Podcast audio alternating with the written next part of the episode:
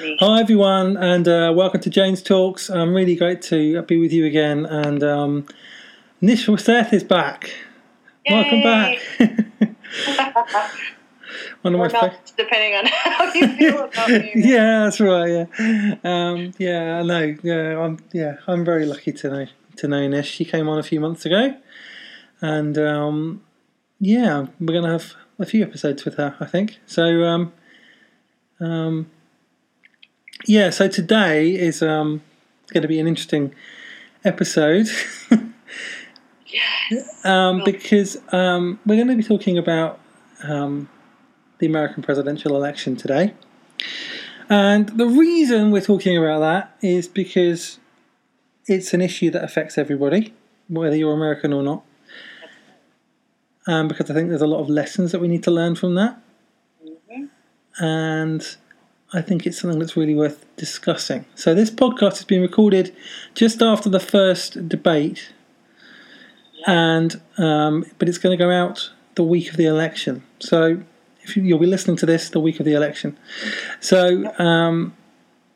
because um, it's more topical then, I figured. Um, so yeah, um, there's so much stuff we can talk about in relation to this, um, but um, so much you can talk about. Yes, um, like, I, I, it's such a dumpster fire. Where do we start? Right? Yeah. Um, so. Um, So we've got a presidential election with one candidate who's unpopular with a lot of people and has kicked up a lot of controversy with some stuff, and um, some people just won't vote for. And then we've got Hillary Clinton as well.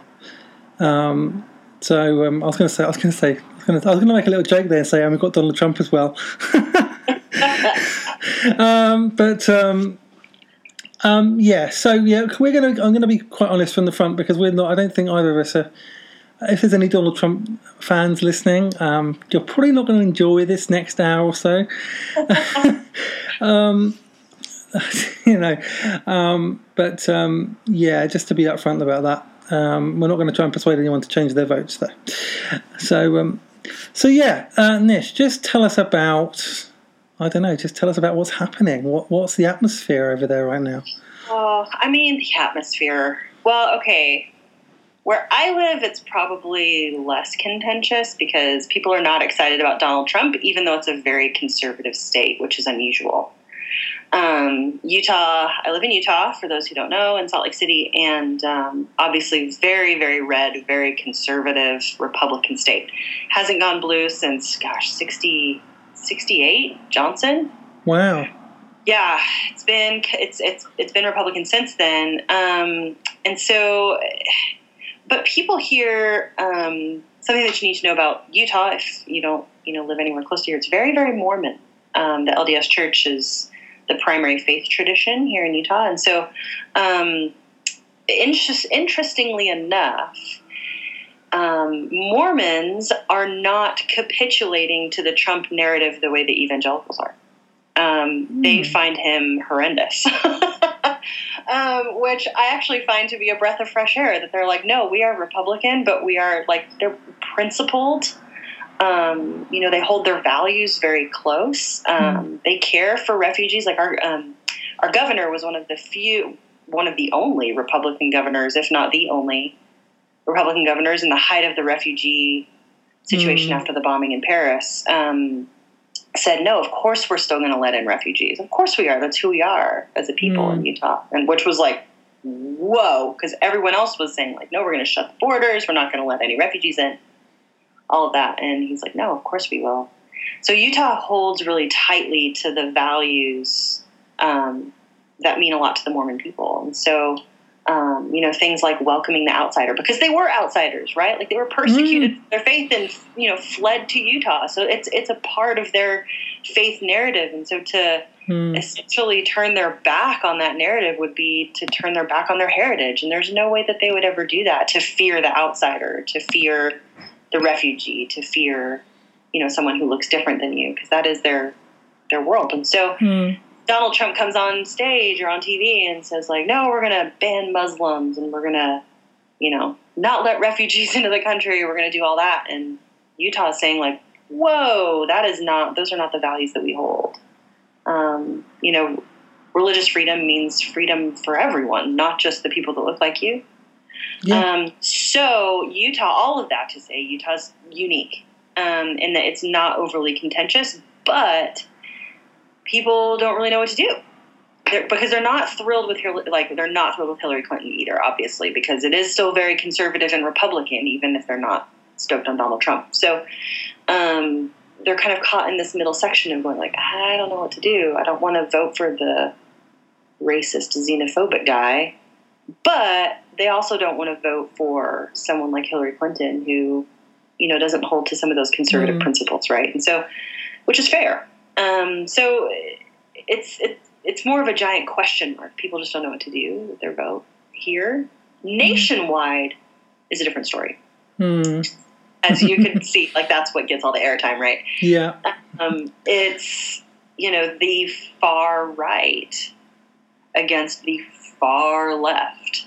And there's the there's a large swath of people in the center, even, you know, very principled Democrats who are not overly thrilled with Clinton being the nominee. Um, you know, and very principled Republicans who are obviously not thrilled with Donald Trump being the nominee. And so um, it is it is highly contentious because the two polls are the ones that are getting the most airtime. Mm. Um, but I think within the Christian world, I mean, you can kind of jump in here based on what you've seen just on social mm. media and stuff. There is yeah. this like almost shock that so many people who claim to follow Jesus are also saying they're going to vote for Donald Trump. I mean, people are just mm. flabbergasted at that mm. idea. They just can't, they, mm. like, I am flabbergasted. I'm like, how do you yeah. follow this guy? Like, yeah. Jesus, born into refugee status, right? Like, there's this, yeah. oh, it just doesn't, like, my brain, it just doesn't compute in my brain. And so, no, uh, and it doesn't compute in a lot of people's brains. Yeah. Like, everyone's like, I don't know how that works. Um, you just pretty much summed up the whole of the U K. Like, yeah, exactly. And, I mean, really, we're kind of on that tail end of what happened in the U K with the Brexit, right? Like, no. Oh, my goodness. Oh, don't get me started well, I mean, on that. Right? Oh. I mean, like, that, that's the truth. Like, I mean, a lot of that Brexit momentum was fueled by this, like, fear of the outsider. We're going to, yeah, you know, close all exactly, that kind of yeah. stuff. Want to yeah. be associated with the E U and free movement between countries and all that. And, yeah. um, you know, Donald Trump even said on T V, like, they're going to call me Mister Brexit, right? Oh, like, gosh. Ah. Oh, God. You know, I, I yeah, like, speaking from that perspective, when when that happened, it was, um, I can't tell you the shockwaves that went through this country. It was like nobody expected it. And I live in London, which is a very, very pro-European place in yes. terms of the votes. Mm-hmm. And I was going to work that morning, and I still remember it. Every, no, there was no smiles. Yeah. Everyone had their head down. Yeah. Nobody was talking to anybody. Nobody was even like acknowledging anybody. It was just, and you could feel yeah. in the in you could physically feel the atmosphere of dread and doom and what have we done. And then what made it even worse was that there were there was like there's I think I heard that the ten to thirteen percent of people who voted to leave did it as a protest vote, thinking that Remain yes. would win, when all the polls had said it was really close, you know. Right. And that was that just infuriated me, because it was like, it's not how voting works. Like, if you're going to do a protest vote, don't do it in that vote. You know, do it another time. Right. um, the thing about voting is that it actually counts.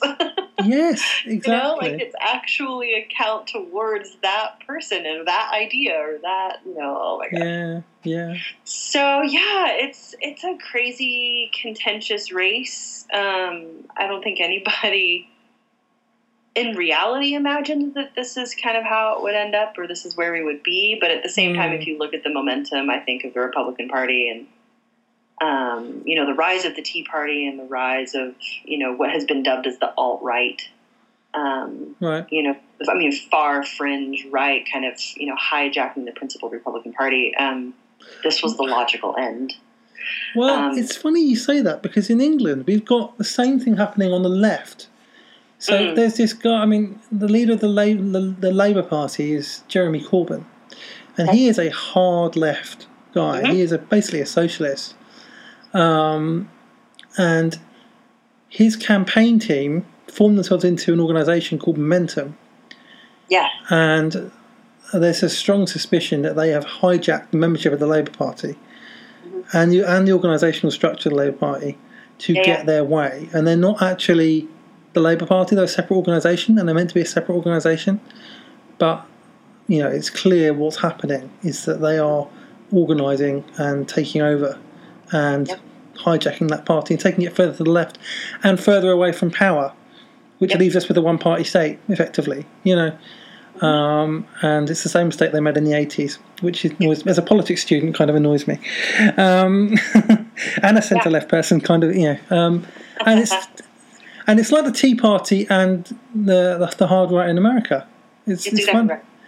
And Donald it's, Trump is like the epitome of, you know, the kind of the result of that in a sense. Yep, that's exactly right. It's um, it's it's problematic on both ends, right? Like the minute that you don't have like a checks and balances or a, you know, a pull to the center rather than to the fringe, it becomes hugely problematic. And so, I mean, that's that's what's happening to the the Republican Party. And I don't really see.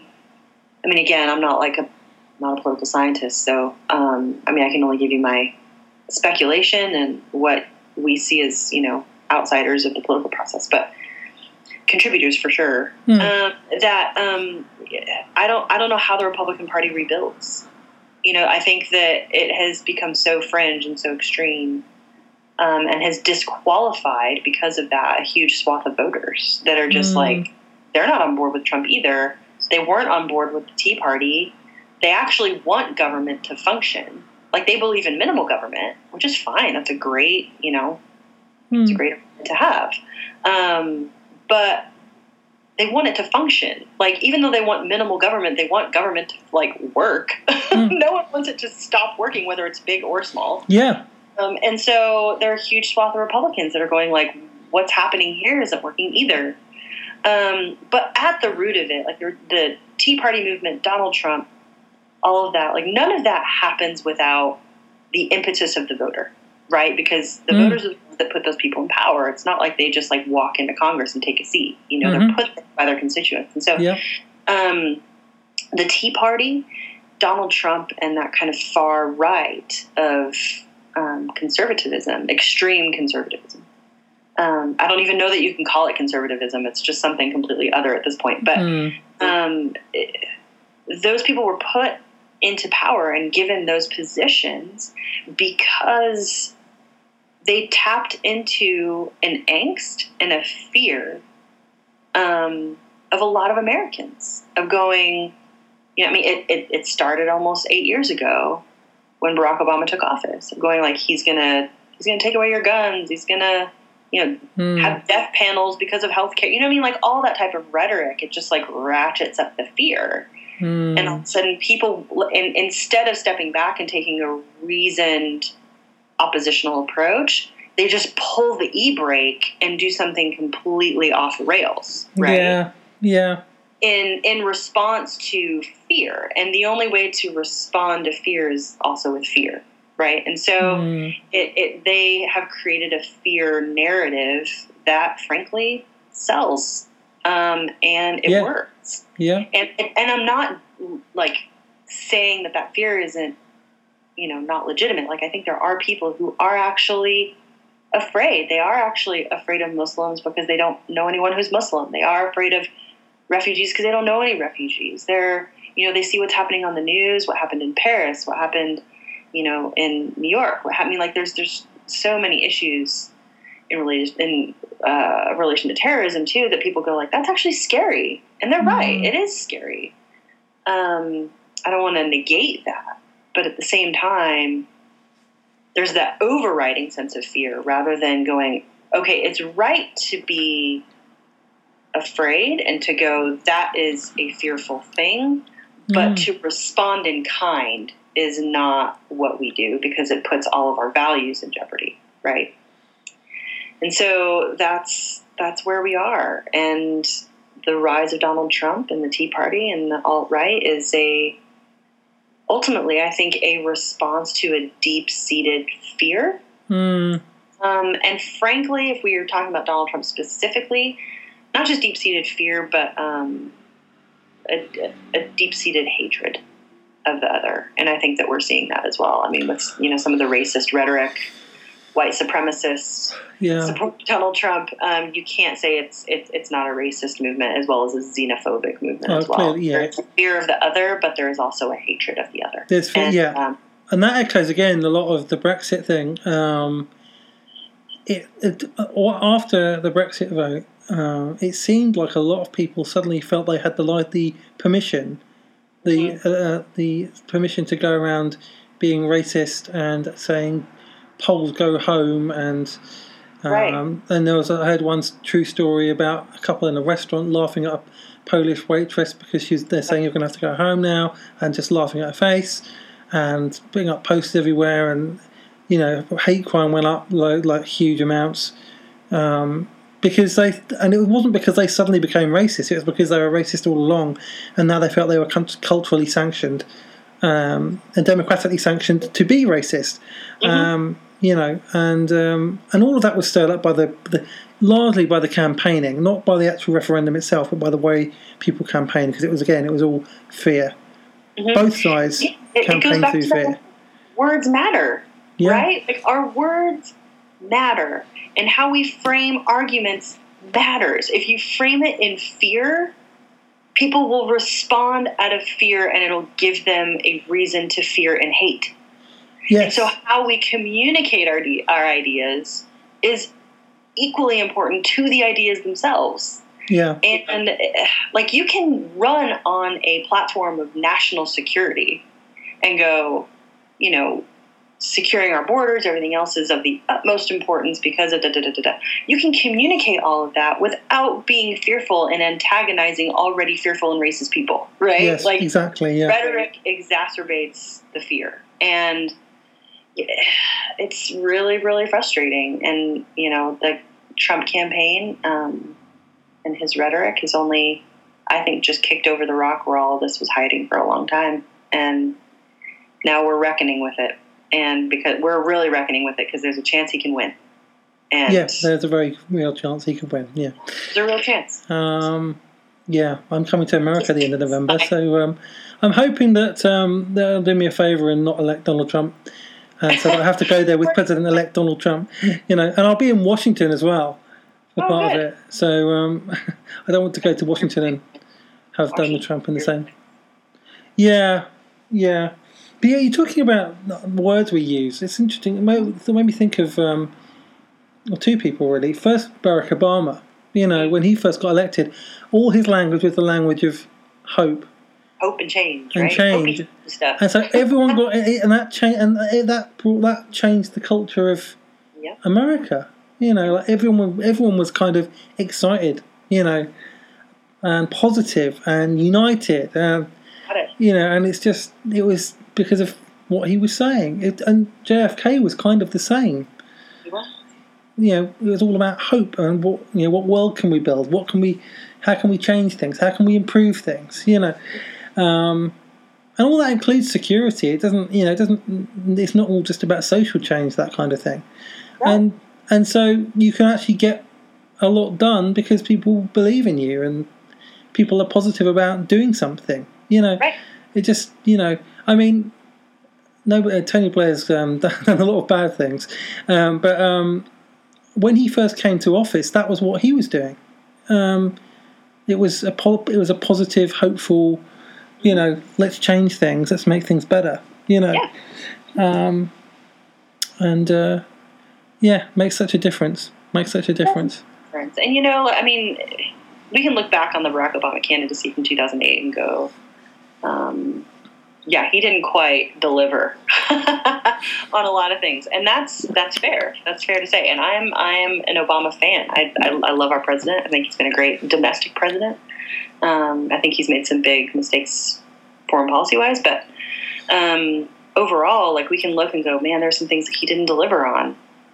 But that doesn't change the fact that campaigning on something like hope and change and what we have in common and what we can do together um, is a more powerful um, bridge building type of rhetoric that, you know, actually builds momentum to get stuff done, right? Mm. Um, uh, the the fear and hate and anger rhetoric only deepens the divides that already exist, and so now we have a Congress that doesn't do anything, right? So now, like, they're mm. compl- they can't pass anything. We can't get judges in the right place. We we currently have still only eight justices on the Supreme Court, which is there's, a problem. There's meant to be nine, isn't that right? Nine, and we still only have eight um, because Merrick Garland has been hung up. They will not confirm him because mm. Congress will not, like, they, again, it's just, they just won't do their job. And so, it's, that's, I mean, it's a largely Republican Senate, um, Congress, sorry, isn't it? Is that right? Yes, it is Republican controlled at the moment. That's one of the reasons that Obama's not been able to get stuff done that he wanted to get done, I think, yeah. isn't it? Um, yeah. It's a weird way that works in America. Because Britain, it's like the Prime Minister is the leader of the, the largest party. Mm-hmm. And so yeah. basically, whatever policies they want to get through, it gets through. they get through. Because yeah. unless there's a rebellion, which doesn't really happen that yeah. often, unless it's a really controversial policy. Um, and if the government gets defeated, like in, in one of those things, like by a major, you know, then the Prime Minister tends to go, you know, because they've lost the support of their party, you know. No, we have that horrible thing called checks and balances.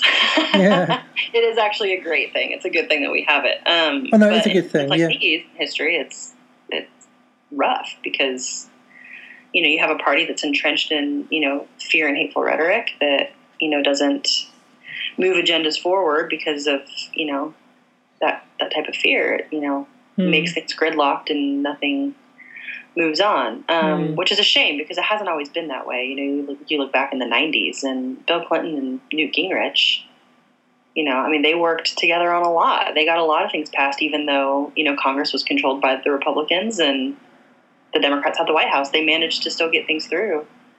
Um, you know, mm. they balanced the budget. They, you know, did all that stuff, and we just can't do it right now, and it's kind of depressing. So, you know, the mm. hope is that, I mean, I, I don't think anything's going to change if Republicans remain in control of Congress and Hillary gets the White House. I think, if anything, it could be worse. Um, but we'll see. We'll see. It's just, all crapshoot. There's a lot of there's a lot of seats up for grabs. So not just in the White House. So I'm really hoping that um, the Democrats get it back. You know, because largely because of the gun law thing, you know, because yeah. they keep going trying to get that done, and they keep the Republicans keep saying okay. no, and um, it's just really not good. I did a podcast episode on it. You probably you may have heard um, mm. about the whole guns thing. You know, mm-hmm. just how crazy that is. Um, that is crazy. Our fascination and obsession. And of course, Donald Trump said the best way to solve the gun problem is to get more people to have guns. That's what people think. And it's like, do you not know, like, research or anything? Like, countries where there's more guns have more crime. Countries with less guns have less crime. Yeah. It's like that black and white. You know, it's not um, rocket science. Um. Yeah. It's, yeah. And I mean, listen, like we, my, my husband and I, well, mostly my husband, because they were passed down to him from his family, but we're, we're gun owners. Like we believe in the right of the Second Amendment that people should, you know, have the right to own guns. But we also like believe in common sense. Yes. You know, like. That's it. Yeah.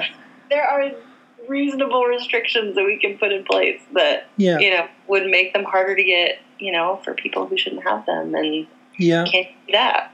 So it's, yeah, it's, it's, it's tough. It's a really tough time to get anything done in this country in regards to gun violence and refugees yeah. and, I mean, you name it, judges, we can't get anything done right now. So, and it's just only adding fuel to the fire of this campaign season. So, and the hell, and of course there's the environment and, um, healthcare as well. Yes, climate yes. change, you know, I, I yeah. saw a tweet, I saw that tweet from the Donald Trump from twenty twelve saying that he thought that climate change was something cooked up by the Chinese to help oh. deal, to stop trade deals with America or something like something crazy like that, mm-hmm. you know. And I would, and like, all the scientists who work tirelessly for you know research in universities. And, and oh my goodness, that have proven time and time again that climate change is happening. So never mind, let's just negate all of their hard work and yeah.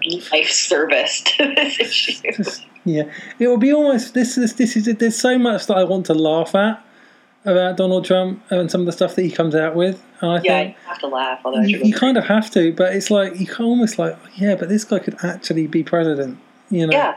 Mm-hmm. You could. And that is like that's just terrifying.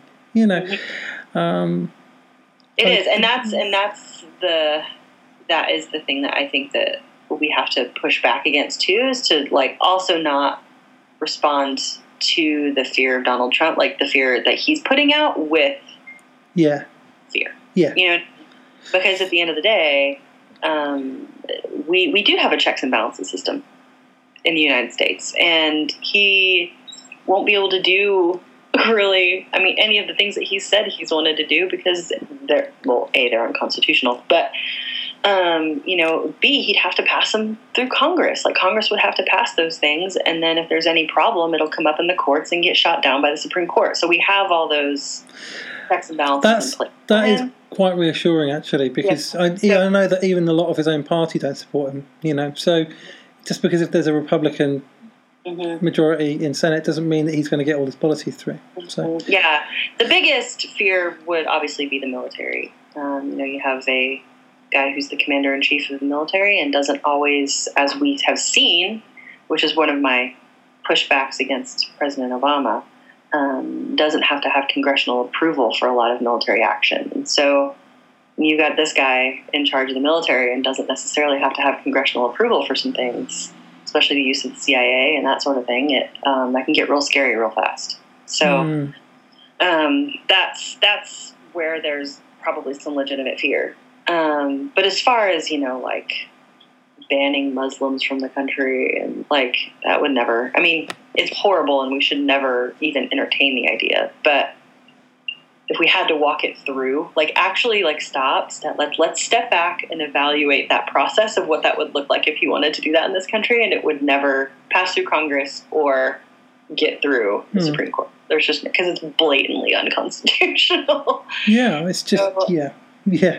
So there there are some, like, healthy, good checks and balances that we have to, like, step back, remember who we are, remember our system of government, and there are some protections in place if he does get to be elected. But that doesn't negate the, you know, legitimate fear, the military piece, and also what it would do to our economy and all that kind of stuff, too. So there's some legitimate downsides and reasons to be concerned.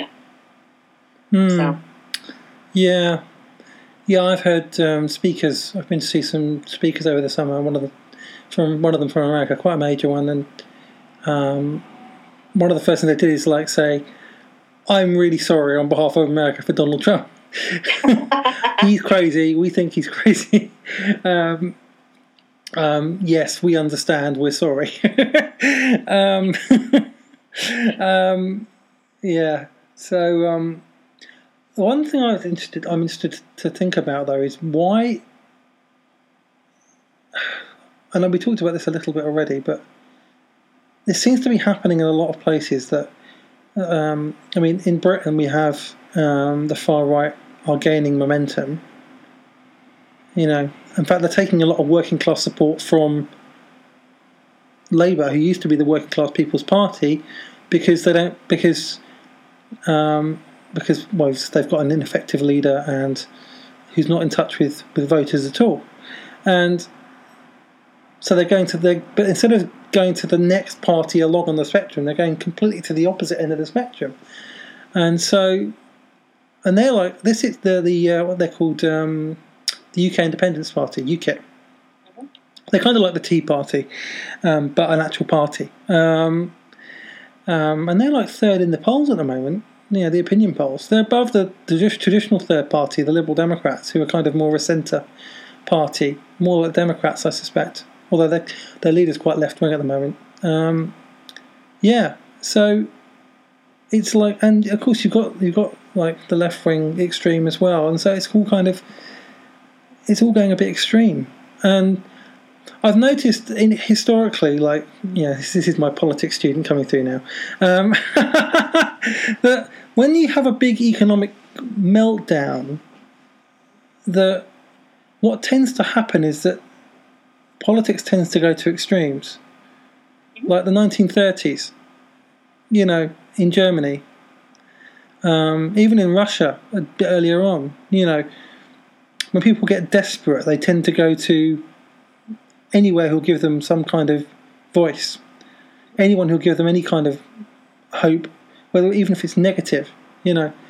Um, and it seems to be happening again, you know, and um, because you've got, you know, the Tea Party and the far right in America, and even Bernie Sanders to a certain extent, you know, he's um, he's quite to the left. So he got and he got a lot of traction. He was very close to becoming the nominee. So I do think that's really interesting how that's happening and what that's yeah. going to mean in the future. Yeah, and I think that, you know, there um, there are a few factors at play, obviously. Um, we have, you know, less economic instability now than we have in the last eight years, um, in America anyway. You know, lots of job growth and economic development, and um, wages have, you know, come up finally. um, you know, lots of good things happening in the U S economy. And so, um, you know, that's fantastic, wonderful, right? But the world at large feels very unstable. Mm. Um, and, you know, we see images on our T V of, you know, ISIS, um, beheading journalists, that sort of thing. You know, I mean, just horrifying, horrifying images. We mm. see images coming out of Syria. We see, you know, Russia making moves in ways that it hasn't done in a long time that are, you know, a little, not even just a little unnerving, are very unnerving. Um, you know, so even, even though there is an economic stability in America that has happened, and again, we, we still have a long way to go. We're not completely rebuilt, but there has been substantial growth in the last eight years under President Obama. But the world feels unstable. Mm. Um, and the world feels like a scary place. And, um, you know, if you can paint this, you know, bogeyman picture, right, mm. of other, of what's happening in the world, is something we need to be afraid of. And especially as we become more and more globalized, right, we're more and more interconnected as a world. Yeah. yeah. Uh, economies and borders and immigration and all that kind of stuff. Um, you know, as we become more interconnected, we then become more fearful of things happening around the world. And so um, that fear, again, taps into that that part of our brain that can override our kind of logical sense of understanding. And um, when politicians capitalize on that fear is when we see things move to a fringe as well. I mean, there are a lot of different catalysts that I think move people towards a fringe um, position. Um, but looking at it from like a global standpoint, um, and kind of a national standpoint, you know, that's definitely one reason that I see is going, yeah, I mean, let's be honest, looking out at the world, it looks kind of scary. Mm. Uh, there's a lot of things happening in the world that are scary. Mm. Um, you know, the images coming out of Syria are horrifying, and ISIS is horrifying, all those things. And so it's easy to tap into fear when it's readily accessible to see. That's and, a great quote, yeah. Yeah, you know, I mean, like we, because we're more interconnected and because we see things so quickly, it's a lot easier to be fearful because we see images at rapid fire in a way that we've never been able to see before. It would take months before we saw images like that coming out of Syria. And we're mm. seeing them in the same day because of smartphones and everything else. Yeah. Like all, it's this mass influx of information um, all the time. And if you're constantly bombarded with reasons to be fearful, what's going to happen? You're yeah. going to be fearful, and you're going to look for stability. And as humans, we always look for stability in a person, right? We're always going to look for the person. Who's yes. the person that's going to be that strong man, right? Yes. Like, um, but unfortunately, the strong man that we've, you know, that a lot of, you know, people who have unfortunately bought into some of that fearful rhetoric, the strong man that they see is Donald Trump. And yeah. here we go. So. Yeah.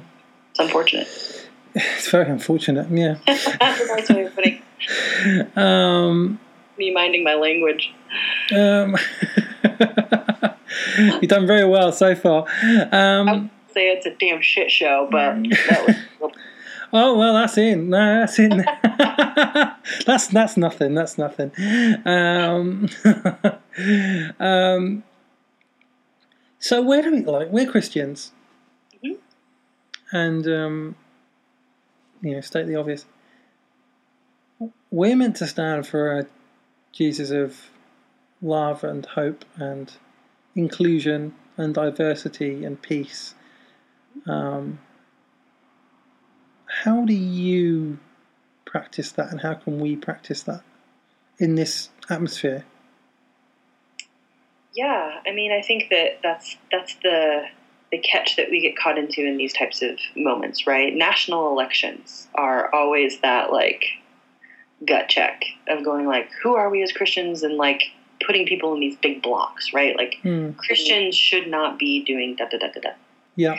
And um, again, I always go back to localization, that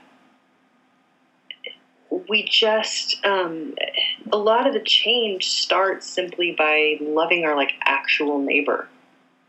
Not like the proverbial neighbor, anyone you come across, but the person who actually lives next door to you. hmm. You know, um, and you you live out those values in a local context. Like, can you live them out on social media and interactions with the rest of the world? Of course you can. But the actual change starts on a hyper-local level with the conversations that you have with the people in your community, in your churches, in your local government. How can you change your local government to address some of the issues that are happening in your small community?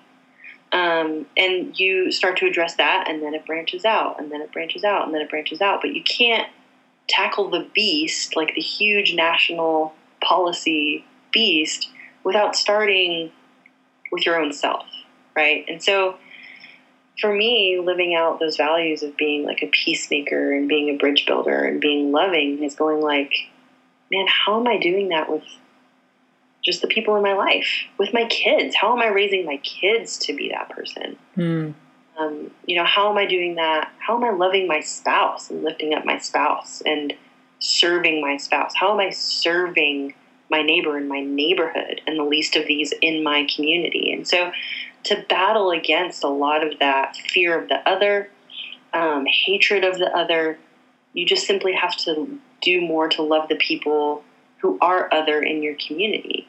Because um, mm. the minute you start looking at the giant picture of, like, you know, let's just take the issue of systemic racism, right? I mean, in America. Mm. It's a, and, you know, I mean, and, and then we're talking about mass incarceration, and we're talking, I mean, all these types of things that absolutely need to be addressed. Like, I'm not saying that there's not a space for a national conversation. There is, and it's thankfully starting to happen. I think we have a long way to go. But change, actual change, and following the way of Jesus, of being a reconciler, starts with me and how I treat people of color and the way that I lift up and serve people of color in my mm, community. Yeah. You know, that's the way you start beating and addressing some of these systemic issues from a ground up, because I think it's a top down model and I think it's a ground up model, and hopefully they would meet together in the middle, right? Yeah. We have to have policies that are fair. We have to have a judicial system that's fair for everyone. You know, we have to do something about mass incarceration. We have to do something about all of these systemic issues that exist within the systems that are put in place in America. But it has to be met with an individual understanding of loving your neighbor and serving your neighbor. The systemic issue only goes so far, right? Solving the systemic problem from an institution standpoint only goes so far. It doesn't change hearts, right? Like, mm-hmm. It's not going to change the individual heart of someone. And so that's that's the catch. You have to do both.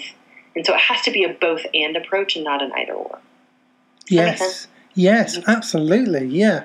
Both and, I, yes, yes, yes. Both and, and I mean, um, it's it's that way with, you know, mm. refugees. It's that way with racism. It's that way with sexism. It's that way with, I mean, poverty, homelessness, you name it. It has to be a both and. It has to be addressed from an individual heart change level that happens within the context of your local community, and it has to happen in our leaders who then affect change to change mm. the institutional system.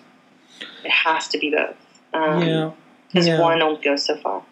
So. And I think I think there is a sense that if you build, if everyone focuses on their own communities mm-hmm. and does this work in their own communities, eventually something grows up everywhere and springs up. That's, and the and the kind of people kind of, and the kind of people tend to start emerging mm-hmm. who can bring that in at a national level. Exactly. And then you have it, and then you have a, then you really have a change because you because not only have you changed the policy, but you've also changed the people. Like I think sometimes it's like the system, right? Yeah, exactly. Yeah. And yeah, because I think so. Sometimes people think that I think what what happens is you have big change in culture, but it doesn't actually seep all the way down to the bottom. It seeps down to the through the institutional stuff and through all the business and through most most maybe up to the middle class. Mm-hmm. But there's a bit underneath that's always that's still not changed yep. because it wasn't necessarily bottom up change as well. And mm-hmm. I think yeah, when you get both together. Mm-hmm. Um, that's when you get real change, you know.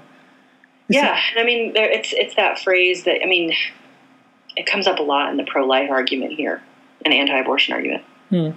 It's that, like, you can't legislate morality. Yeah. Right. That argument. Um, for someone to have a core moral value and to see value in the other and to see value in the person who is marginalized or oppressed or, you know, any of those types of things. Um, yeah. That that comes from the heart. That comes from a a change in value system, a change of perspective that happens on an individual level. You can't mm. legislate that. You can't say, like, you have to be loving. It's the law. Like, yeah. there, there's always going to be, like, you yeah. know, way around that. And that that starts just with the people that we're in community with. And I mean, specifically, like, it, it re- and I... I sound like a conservative now, but like it really does start with our children and the next generation. Like, what is the world that we want to leave for our kids? Um, and the the if we want to leave a better world for our children, where systemic racism is on its way out the door, if marginalization of refugees is on its way out the door, I need to do my part as a parent to then train my child to love and treat those people as equals. Mm. And understand them and love them and give them and tell them that they should lift up those voices. They should embrace mm. those people. They should always be on the lookout for folks who are on the fringe and on the margins. Um, we leave a better world for our kids when we do the hard work of instilling those values in them. That doesn't happen by magic. It doesn't yeah. happen by legislation. Um, it does, you know, it's the hard work of yeah value change and heart change. So yeah. Yeah. I also find it interesting, the top-down thing, that there's a lot of... I just see the similarities with a lot of the church. Mm-hmm. Some people do things, like follow the... do Christian things, like, oh, well, I've got to forgive my neighbour, I've got to love my neighbour, I've got to love my enemy, I've got to... Because, not because they actually feel it in their heart, but not because anything's gone on in their heart at all, but because, well, that's what the Bible says, mm-hmm. so I better do it, or I'm going to hell. So I'm going right. to do it, you know? And that, again, it's like, it's just the wrong, it's the whole, it's the wrong perspective at all. It, it's not about, this is why I don't like legalism and, you know. It's fear-based. Um, it's like, it's all about, yeah, fear. It's kind of, yeah, it's it's fear. It's it's saying, do this or else, you know. Um, yeah. And exactly. um, actually, it's just, it's about actually what Jesus wants to do is transform our hearts. That's right. So that he'll trans- that'll transform our lives, and that'll transform the lives of the people in our communities. And exactly right. That's what churches need to be doing: transforming people's hearts, not preaching a set of doctrine and rules and legalistic stuff to them. You know.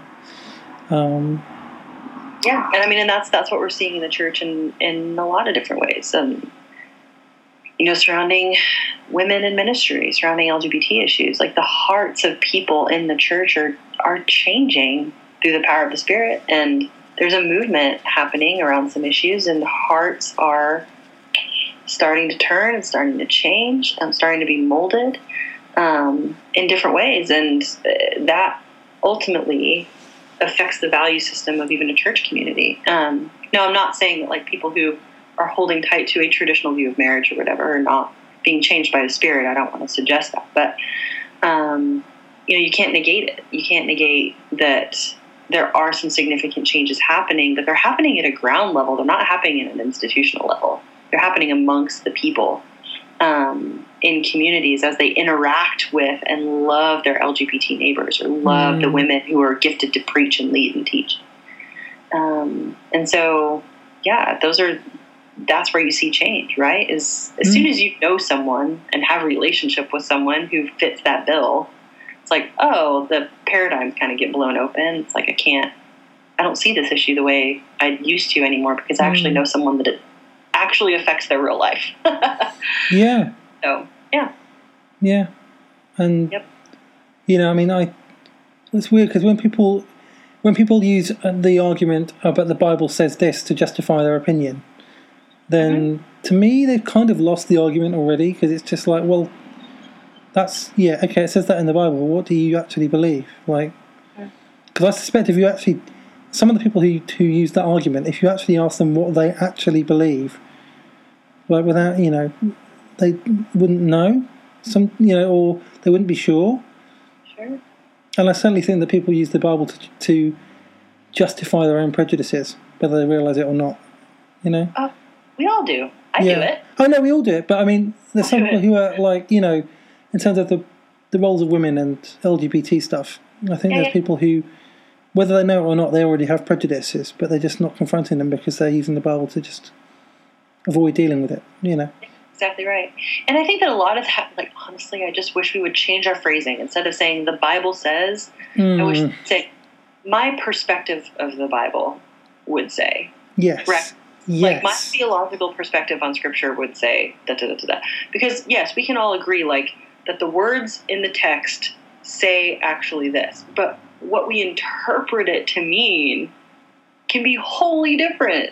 And a lot of them are valid Yes. theological arguments backed by re- like really, really smart people, way beyond my pay grade. Um, and the minute that we just kind of say, oh, you're right, the Bible, the text says this, but my interpretation of that scripture says. Mm. It's yeah. just being actually honest. My pastor was doing a talk on um, sex, actually. And he was talking about the Bible and, you know, that sometimes it doesn't always say what we think it says. And he used the example. He said, for example, on homosexuality, the thing that they were talking about isn't the thing that we talk about now. And that's all he said, pretty much. And yep. I heard that he got a few people going up to him after. And we're quite a liberal church, you know, we're quite a progressive church. Right. But there were people who went up to him and, and were kind of, 'cause we've got some, we're kind of a diverse mixture of different theological perspectives. Sure, sure. Um, who were not happy with that, you know, and um, really? But this guy, I mean, our pastor is like a really top theologian. He's much, he's one of these way beyond my pay grade kind of people, you know. He's um, he lectures on theology and everything. So, sure. um, so uh, I think there are people who weren't comfortable with that, but he was right, you know. Um, yeah, and this all started with politics. How do we bring this all back to politics? But. I mean, um, it's all interconnected, right? None yeah, that's so, right. Um, you know, again, it's like, what does the law say? What is, I mean, all those types of things. It's our interpretation of, you know, what what should be the best for everyone. Um, yeah, it's and, it, and it's hard. It's hard to navigate those things and to do it in a way that's honest and not rooted in fear, especially mm. now. And I think that that's, that's really the challenge that we're up against in this election, both on both sides. On mm. both, I don't want to say that it's it's just on the Trump side, because I do think that there are some issues on the Democratic side that need to be reckoned with. And, um, you know, it, it's it's just that how do we respond? How, as evangelicals or as Christians or mainliners or how people of faith, right? As people of faith who mm.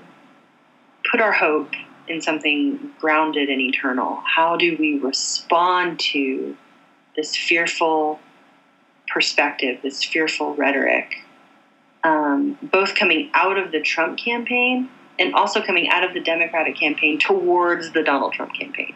You know mm-hmm. what I mean? Because I think that it's both happening. It's like, oh my gosh, I'm so afraid that ISIS is going to come to the United States and kill us all, so I'm going to vote for Donald Trump. But then there's the fear from the, the the Democratic side going, oh my gosh, I'm so fearful that da da da da da da da da. Because of Donald Trump, we have to I think both sides need to step back and go, okay, what can I do to beat back the fearful rhetoric? Um, and I think that that's, that's the big challenge, and that's what's at, at, at stake here. I'm not saying that there aren't reasons to be concerned and that there aren't reasons um, to be afraid, but the more we perpetuate fearful rhetoric, the more we start buying into the idea that fear is the thing that's going to drive everything. Mm. Uh, and that's a dangerous place to be on both sides, and we don't want that. No, we don't. That's how we end of this mess. Mm. We're going to get out of it. We got to start pushing back against that rhetoric. Um, and, man, that's hard. Yeah. It's super hard, and it's really hard for, you know, I mean, I, I think of, like, my black friends, and I'm like, yeah, because if Donald Trump gets elected, um, they have every right to be fearful. Like, that's yeah. the truth. There are some significant things that could happen that would put a lot of their lives and the lives of their children at risk, and I think that that's deeply concerning, and that's putting it nicely. Hmm. But do we win any argument? Do we win any perspective? Do we win the hearts of people by tapping into fear? Mm. Uh, and we got to play the long game, I think. Yes. Not just the short game. And so how do we do that while still holding true to our values? And it's tough. Yeah. And here we are. I think the lesson that I've that needs to be learned, not just both from Brexit and from Trump's campaign, whether he wins or loses, Um, is mm-hmm. that the politics of fear has to has to be has to be allowed to die. It has to has to end, because whatever party wins, mm-hmm. um, it can't be allowed. Fear can't be allowed to be the, the winner of an election, because mm-hmm. it'll just perpetuate, and more people will campaign through fear, and it will just mm-hmm. campaigns run through fear. What whoever wins. That has a bad effect on everybody, and I know that yeah. that's what's happened here. That's what's happened in this country, and you know, um, and we've got to have people campaigning for hope. Yeah, because hope's infectious, you know. Yeah, it is, and fear doesn't build anything sustain like sustainable. It doesn't. Mm. Um, commonality and hope and what we can do together are the things that build the foundation of moving forward. Mm. Um, fear only tears those things apart brick by brick, and then we're what are we left with? We're mm. stripped down to nothing, right? We're just left with fear of the other, and then what do we do? Mm. And it, it, it doesn't actually move us forward towards something yeah. that's sustainable for everyone. Um, and that's who we are as a country. That's that's America, right? I mean, everyone loves America because it's that, like, we're always progressing, we're always moving forward, we're always innovating, we're always, hmm. you know, in front hmm. of those sorts of things. That American spirit, right? Um, but it's true. It's, you know, why people love to come here. It's why people, you know, love to come to school here and get jobs here and all those types of things. It's, you know, because there's promise. And there's not a lot of promise in fear. But there's a lot of promise in building on what we have in common and doing it together and building on hope and, um, you know, pushing back against that fear. That's where the change happens, ultimately. The change that lasts and that's worth something. Yeah. Um, and yeah, I, I hope that that's what we choose in November. Yeah. I hope we choose in November, but we'll see. Yeah. It's going to be an interesting time. Oh, Lord. Um, yeah. Interesting is... calm. That's a nice way to put it. Yes. Um, well, thank you for coming um, coming on today and talking about this. Um, yeah. Really important conversation, I think. Really helpful. Hopefully yeah. it's been helpful for our listeners as well. Yeah, I hope so too. Um, and uh, yeah, so thanks, Nish. And um, thanks for having me. Yeah, we'll be having you back for sure. Um, okay. So um, uh, thanks, everybody. And um, I'll talk again soon.